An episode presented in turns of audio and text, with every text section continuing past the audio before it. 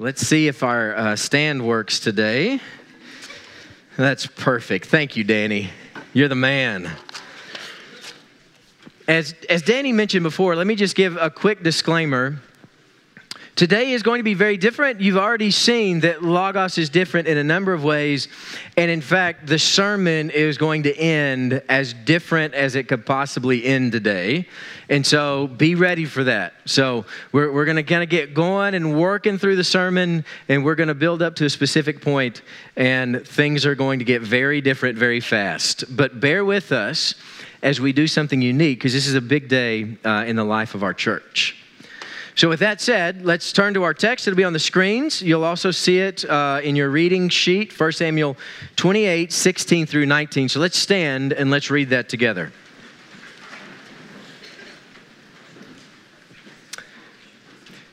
This then is the text for today.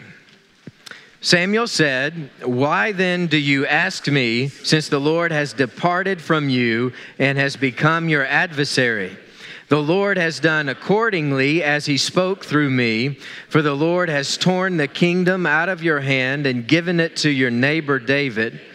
And as you did not obey the Lord and did not execute his fierce wrath on Amalek, so the Lord has done this thing to you this day. Moreover, the Lord will also give over Israel along with you into the hands of the Philistines. Therefore, tomorrow you and your sons will be with me. Indeed, the Lord will give over the army of Israel into the hands of the Philistines. May God bless the reading of his word. when you are down to the last resort, you are in trouble. It's those times in your life when there's no one else to talk to. Those moments in your life where it feels like everything is caving in on you. In fact, everything has caved in, and life is at this moment where there seems to be no decision, there seems to be no voice, there seems to be no other way because the rubble surrounds you.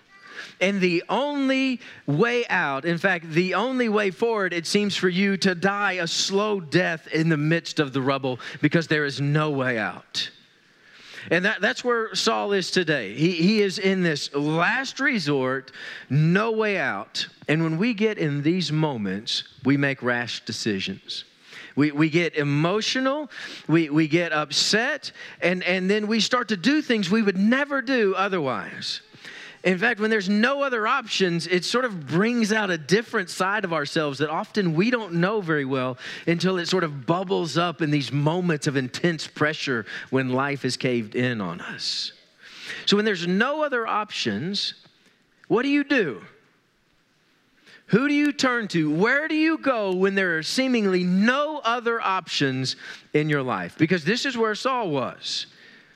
This is exactly where Saul was in 1 Samuel 28. He, he's, he's at the end, he's at his last resort. In fact, if you read the text as a whole, the, the, if you've read through from, from 27, 28, 29, 30, 31, you see all of this coming together.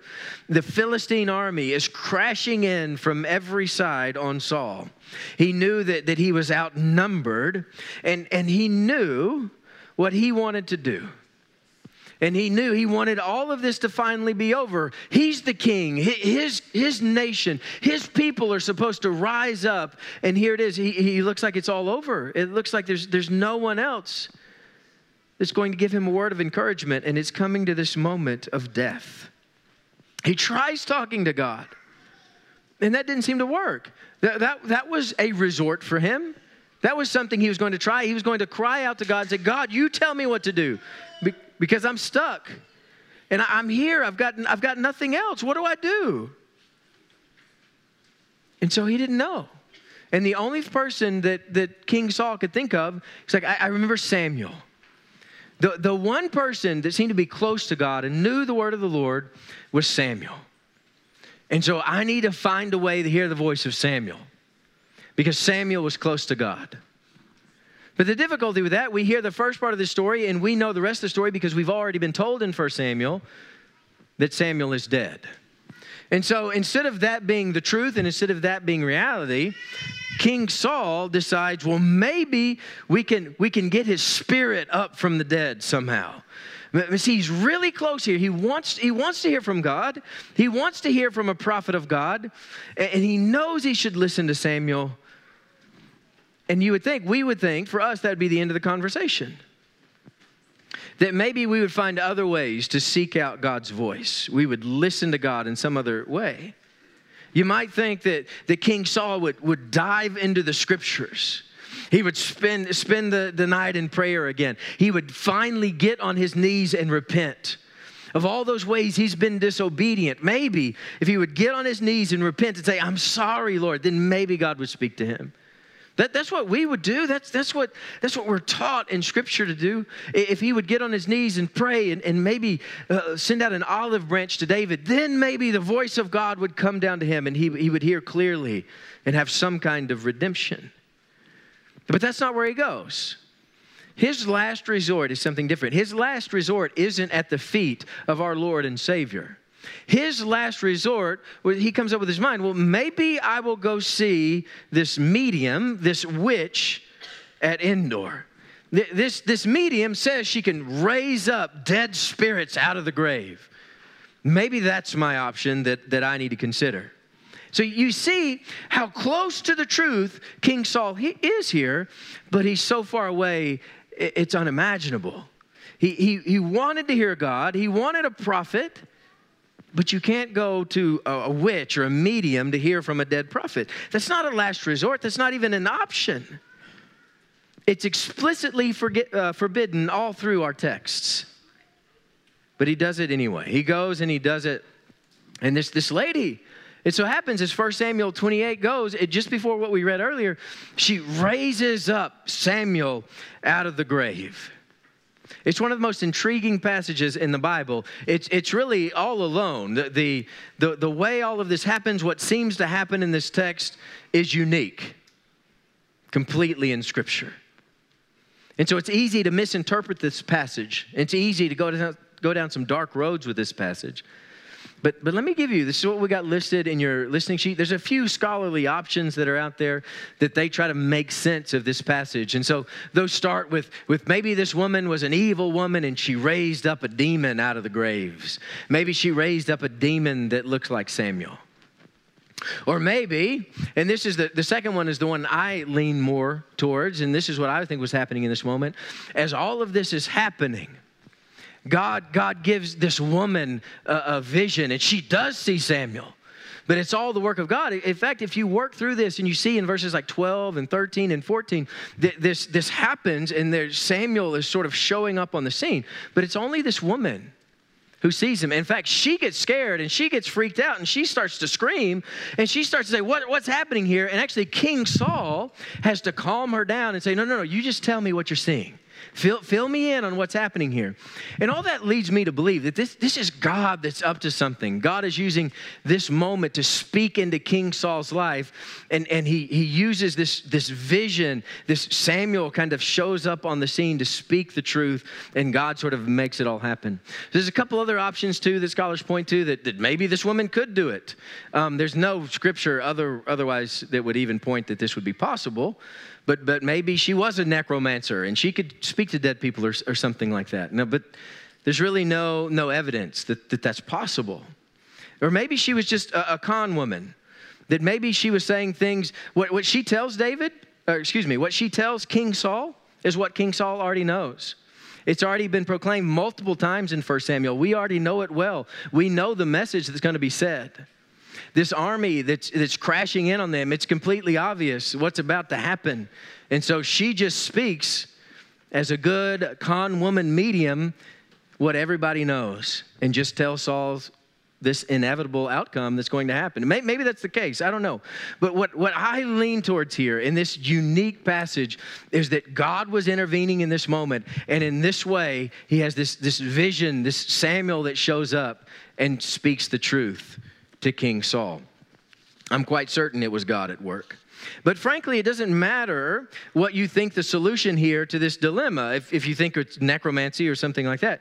Because the truth of it is, it doesn't matter who your last resort is. It doesn't matter who you run to in these final moments, in these most difficult moments of your life. It doesn't matter who you run to because it is our Lord and Savior. It is our God above who always has the final word in our lives. You see, as this plays out, what is spoken? What, what's the truth spoken into King Saul's life? It is the Word of God. And it's the very same unchanging Word of God that has been spoken all through the text so far. King Saul is coming to this woman and he's wanting to speak to Samuel again because he wants something different. The, the, the future that's in front of him is, in, is certain. He has been disobedient, and he has been told time and time again what disobedience leads to and you are about to face a complete destruction and tear down the whole nation of Israel as they knew it at the time. You're about to face all of that. That is the, the truth that you have been told time and time again because you were disobedient. And he didn't want to hear it. And that's not what he wanted to see. So he's coming back to God saying, God, tell me something different. He's coming to this dead one, tell me something different.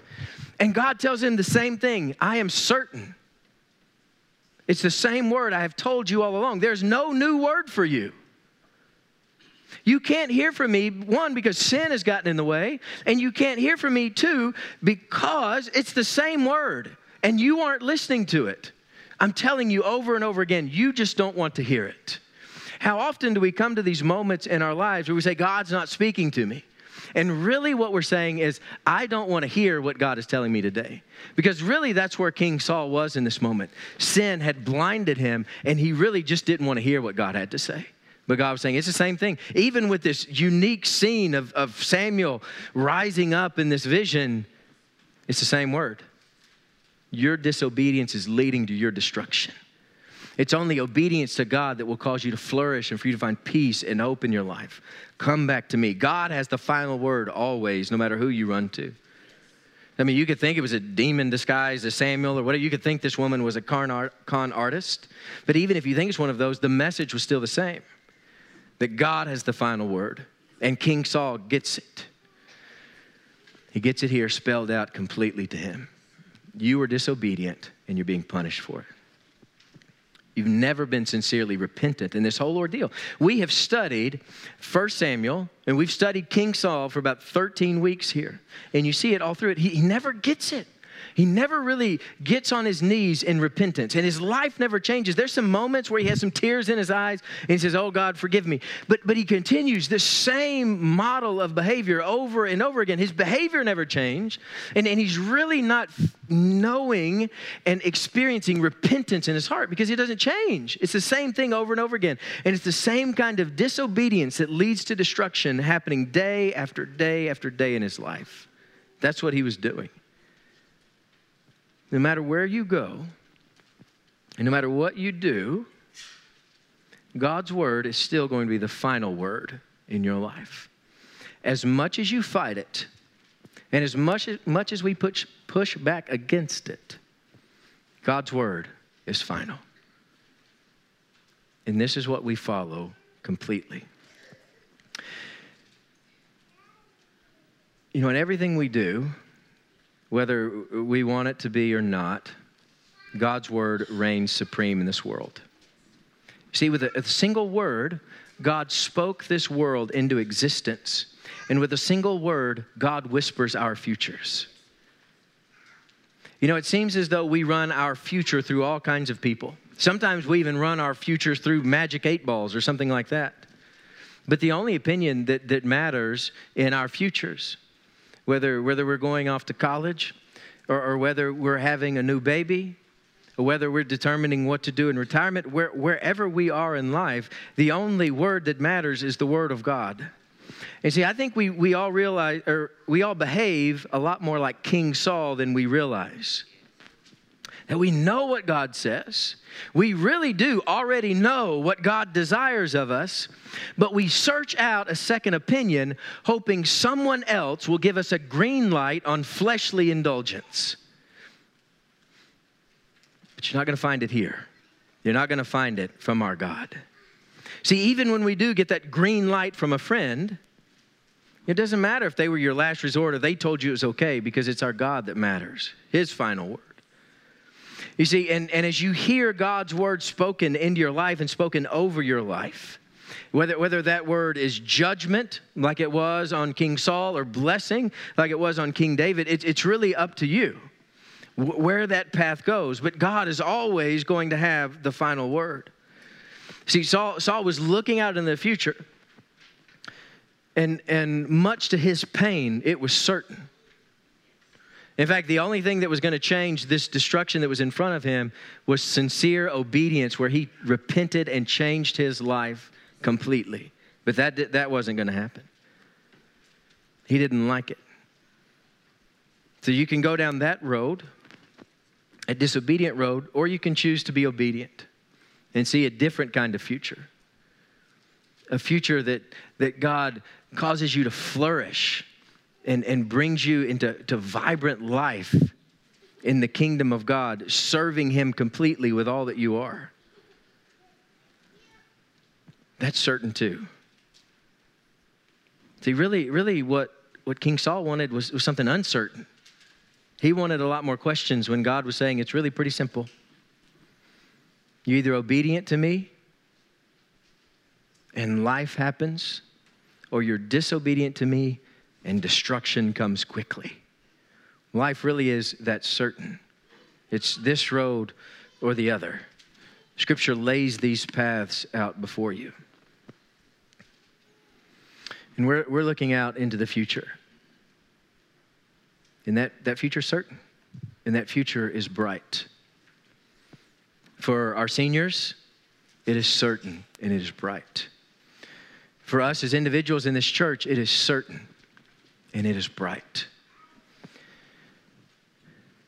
And for this Logos congregation, it is certain and it is bright. I'm excited. I want, I want to tell you kind of a quick aside some of the things that God has been showing me since I've been here. So I've been, been pastor here for about 10 months now, getting, getting close to that. And people are, people are now starting to wonder what are we seeing? what's in the future. And you're going to hear me talk more and more about the future because so far, all along the way, what I've been, been talking about is the past and talking about what I'm seeing and what I'm learning from you. And that, that's what I've been doing. I've been taking notes, what I'm seeing, what I'm learning. But one of the things that, that God has started to reveal to me about the future, He's given me three words. And I want you to know those three words in particular. Now, this is over the church as a whole. And I feel like this is, this is certain for us. This is ways that we can be obedient. Okay, and God's telling us to focus on these three things to repent, to witness, and disciple. So you're going to hear me talk about those often. I hope you hear me say the word repent because you're going to hear me say it over and over again. That's who we need to be. So repent, and that'll lead us to witnessing. That's going to lead us to discipling, and you're going to you're going to hear that come and that kind of that kind of flourish. That's one of the certain things that are coming.